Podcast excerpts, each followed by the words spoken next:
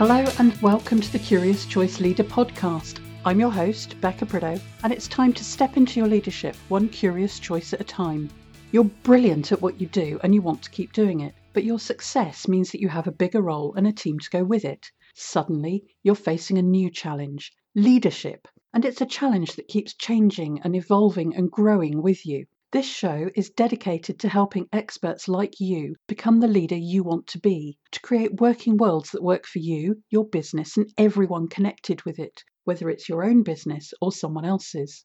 This first season is all about leading change. In an increasingly uncertain world, one of our few certainties is that we're going to have to lead change we're going to get curious about change itself, about our experiences with change, and see what lessons we can learn, and then make choices about how we apply them to the next set of changes we need to make. We've all been there, worrying about a conversation that we need to have because we know it could be a difficult one. Maybe because we think the person we need to talk to won't like what we have to say, or maybe because the subject is charged with emotions. Having these conversations is something we need to do as a leader, and something we end up doing even more when we're leading change. So, how can we get comfortable with having these uncomfortable conversations? Are you ready? It's time to get curious and make some choices. I remember the first time I had to have one of those classically really difficult conversations for real. I'd practiced them on training courses and I knew all about just how wrong a role play telling someone they smelled and needed to improve their hygiene could go. So, how was I possibly going to cope telling someone I was firing them?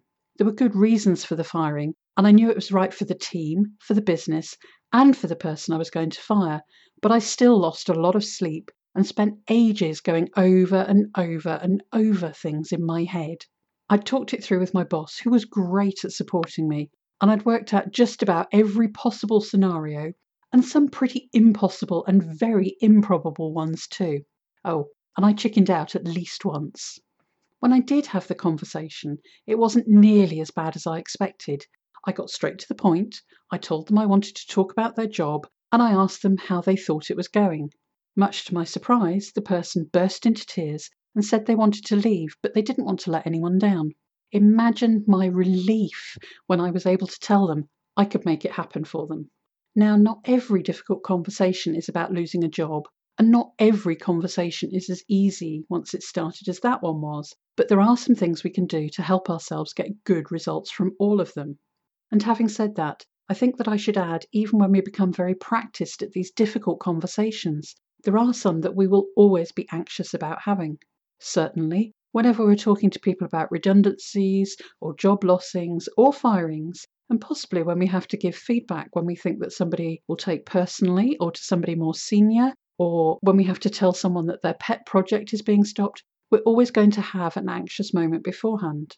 And that is a good thing, even if it doesn't feel like it at the time. Being empathetic towards the people we work with is something we strive for. We build relationships with the people we work with based on it. So naturally, these conversations are hard. That anxiety helps us to remember how important it is to get the conversations right and to take them seriously. There are two main things we're going to look at getting ready for these conversations, and then what we need to do during them. Being prepared makes all the difference to how these conversations go, and spending time getting ready is a much better use of our energy than spending time worrying about these conversations. So, what can we do to get ready for these really difficult conversations? There are three key questions for us to consider as we do our preparation. And on one level, they may seem really simple, but the more curious we get about our answers, the more prepared we'll be. I often get asked how long people should spend answering these questions, and that's a really difficult question to answer because it depends on a number of things your experience, how challenging the situation is going to be, and how severe the impact of the conversation might be. Giving someone feedback on some work can be a difficult conversation, but it probably won't be as difficult, for example, as telling somebody you're making them redundant. The first question is what really is the situation? You need to get curious about the facts, look at the situation from all different perspectives, gather all the information that you can, as well as the facts about the situation, look at the impact it had on you, the team, and the business. I would also challenge you to consider how you're reacting to the situation. What assumptions are you making? Are they valid? The same goes for prejudices and any personal hot buttons that this situation is pressing. Secondly, I suggest asking yourself what you really want from the conversation. Get curious about the different possible outcomes and be really clear about what could happen next and what you can and can't do in the different circumstances. Doing this thinking in advance of the meeting allows you to fully focus during the meeting rather than having to work these things out as you go along. The third and final question is what you need to do to be ready for this conversation? And there are two areas to explore within this question. Firstly, there are the practicalities, things like when and where should I have the conversation? Do I need to book some time or a meeting place? And how much privacy do we need? Is it okay to do it over Zoom? Is the paperwork I need? Things like that. And secondly, there is the more literal interpretation of the question what do you need to do to be ready for that meeting? How are you going to make sure that you're able to focus, to listen, and to stay in control of your emotions during the meeting? You'll know what's going to work best for you, be that clearing your diary just before and having a walk, be that making sure that you're eating well, sleeping well, maybe taking a moment to meditate or do a mindfulness practice, maybe it's having coffee. Whatever it is that gets you mentally in the right place to be the leader you want to be in that meeting. For me, the hardest part of the conversation is getting started. So I like to work out word for word how I'm going to open the conversation and practice that over coffee just ahead of the meeting. Your values are really going to be on show in how you behave in this meeting, so make a conscious choice and demonstrate them well. Being ready for the conversation is great if you know it's going to happen, but what if you don't? Well, from my perspective, you can use those same three questions during the meeting too. Establishing the facts first, thinking about possible outcomes, and making sure you're being the leader you want to be. Remember, if someone comes to you with something difficult, you don't have to have all the answers immediately. You can focus on listening and collecting the facts, and then tell the other person you need time to think about it and that you'll get back to them. Obviously, you need to make sure that you do, and this then keeps your relationship in a really strong place and shows that you respect how important the subject is. It also means that you can check other people's perspectives about the situation and consider other options and the wider implications of it. As we talked about getting ready for these difficult conversations, we talked a bit about how you want to be in the meeting and what else we need to keep in mind as we have these difficult conversations. Now, every difficult conversation is going to be different by its very nature, so, generalizations about what to do beyond the start of the conversation are going to be pretty meaningless. So, instead, we're going to focus on some key behaviors that are going to help you. First up, I'd suggest getting straight to the point. Your team members probably know when there's a problem, and they may well have noticed you getting ready or even being a bit distracted. So, let's make sure we treat people with the respect and dignity they deserve by getting straight to the point. As I said, it's totally okay to write yourself a script for that opening bit and to have notes to keep you on point and to make sure that you cover everything.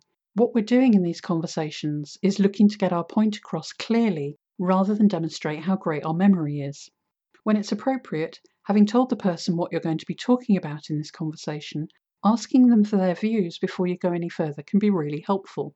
What's their view on the project you're about to cancel? What do they know about the situation the company finds itself? How do they think they're performing at work? Then listen. What you hear next will help you know how to make your points in a way that makes sense to the person you're talking to. If their views on things are very different from yours, you know it's going to be a very different conversation than the one I had where the person I was firing already wanted to leave. Through the whole conversation, make sure that you're really listening to understand the other person's perspective and acknowledging their points we need to approach these meetings with a really curious mind. Staying calm and focused just on the conversation we're having, not being distracted by our mobile phones and emails or other thoughts we have in our head, is also really going to help. And finally, remember it's okay to adjourn the meeting. Consider what you've discovered before you take the meeting to the conclusions it needs to get to. When we're leading change, leading in a rapidly changing world, or when there are lots of uncertainties, every conversation has the potential to be a difficult one. As we all know, those circumstances create a certain level of fear, and with that comes a heightened sensitivity, and emotions are closer to the surface than sometimes. When we're experiencing this heady cocktail, we tend to approach each conversation with our defences up, making it even harder for us as leaders to manage the conversation and get great outcomes. Okay, so in this episode, we've looked at why some conversations are harder than others, and then thought about how we can make sure we're really ready for them by considering three main areas and answering three questions. What really is the situation? What do I want from the conversation? And what do I need to do to be ready for that conversation? Then we talked about approaching these difficult conversations with a curious mind and how we need to be in these meetings and making the choices to be the leader we want to be. The things I share in this podcast are based on my experiences, and some are going to be more relevant to you than others. It's up to you to decide what you take and apply from this podcast. That's what being a curious choice leader is all about getting curious and building our understanding, then evaluating what we found and making choices about what's right for us, our circumstances, and our business. So, the question I'd like to leave you with is having listened to this podcast, what are you going to do differently next time you're facing a difficult conversation? If you enjoyed the show and found it valuable, I'd love it if you'd subscribe and then rate and review the show on Apple Podcasts, Spotify, Google Play, or wherever you get your podcasts.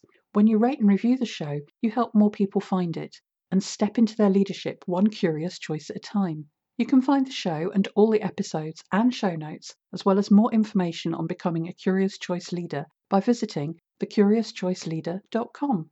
Thank you for listening, and I look forward to talking to you next time.